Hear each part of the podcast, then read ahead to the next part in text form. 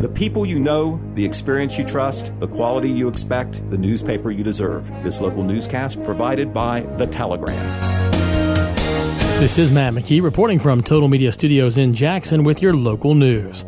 Health officials in Ohio updated Governor Mike DeWine on Thursday on the toll that COVID 19 cases and hospitalizations are taking on the state's healthcare systems. Here's more from ONN's Bryant Somerville. In a letter to the governor by the Ohio Hospital Association, in mid July, Ohio hospitals were treating 200 COVID inpatients.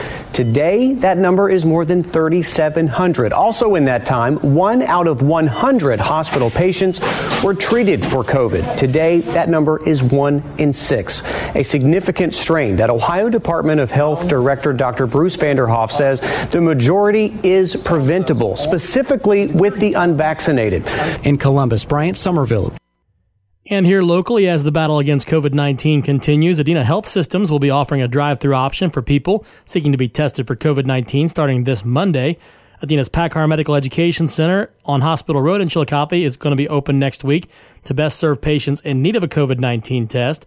Current hours of operation are Monday through Friday from 8:30 to 4:30. No appointments are needed. The drive-through testing site will offer the rapid testing platform as well as the polymerase chain reaction nasal swab test for asymptomatic patients. Patients will be called with their test results and results will also be available through their Adena online patient portal. COVID-19 tests will be billed to a patient's insurance. Those coming to the drive-through sites are reminded to please be sure to have a mask or face covering on before pulling up for the testing.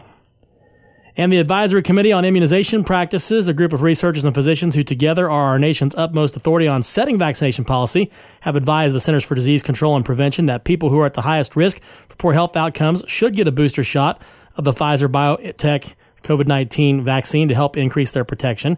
If you've already received your first two doses of the Pfizer COVID vaccine and your second dose was at least six months ago, the CDC now recommends a booster for the following people. Those that are 65 years and older and residents in long-term care settings should get the booster shot, as well as those who are under the age of 65 who have underlying medical conditions, or those 18 to 64 who are at increased risk for COVID-19 exposure and transmission because of occupational or institutional setting. Please note this recommendation only applies to people who got two doses of the Pfizer brand COVID-19 vaccine at least six months ago. The Pfizer booster to give as a booster to people who have received the Moderna or Johnson & Johnson vaccines. The Jackson County Health Department will be holding a large immunization clinic at the Jackson High School Field House on Tuesday from 3:30 until 7.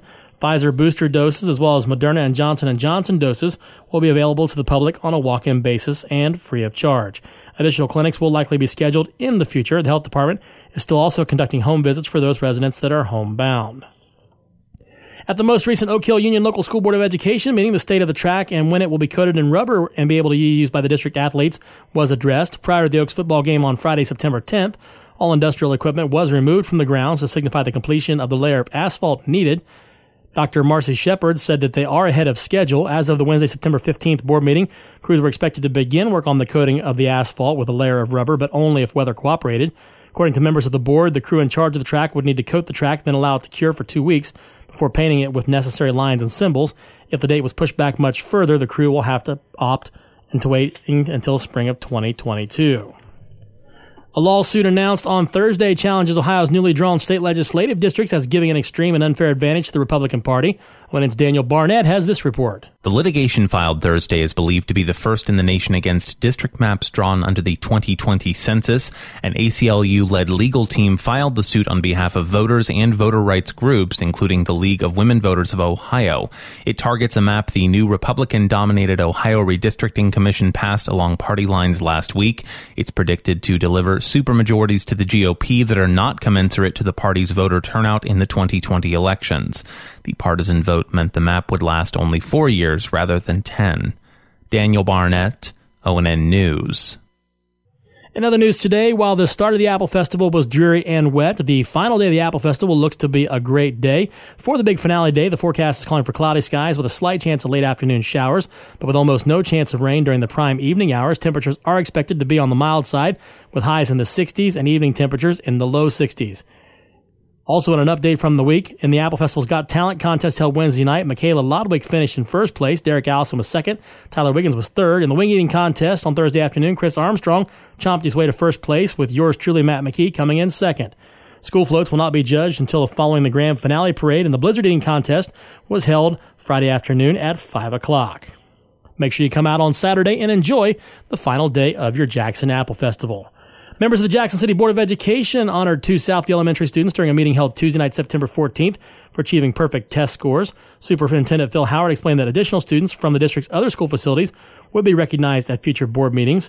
Recognized by Southview Principal Heather Michael at the meeting were Colin Valentine and also Adeline Stone.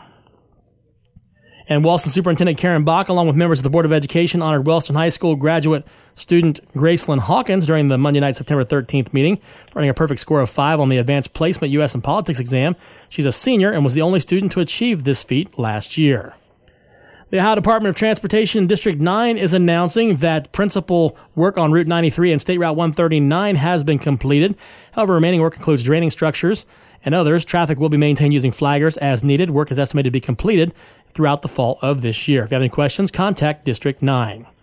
Employees of the City of Wellston Street Department are set to begin replacing the first of two bridges on Wellston Park Road, which is Scenic Highway, this coming week. According to a post on the city's Facebook page, employees were busy stripping the old bridge away as of this past Thursday. That section of roadway has been closed for some time as a result of both bridges failing. And the Mid County Engineer's Office has made the decision to close County Road 23, which is Locust Grove Road, to all through traffic for a bridge replacement project. Construction will take place just west of the intersection of Locust Grove Road and Elk Township Road, beginning this Monday until Saturday, November 20th. The public's patience is appreciated during this replacement.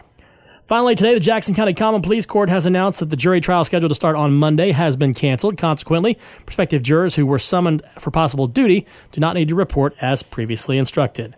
Again, from Total Media Studios in Jackson, I'm Matt McKee, and that was your local news.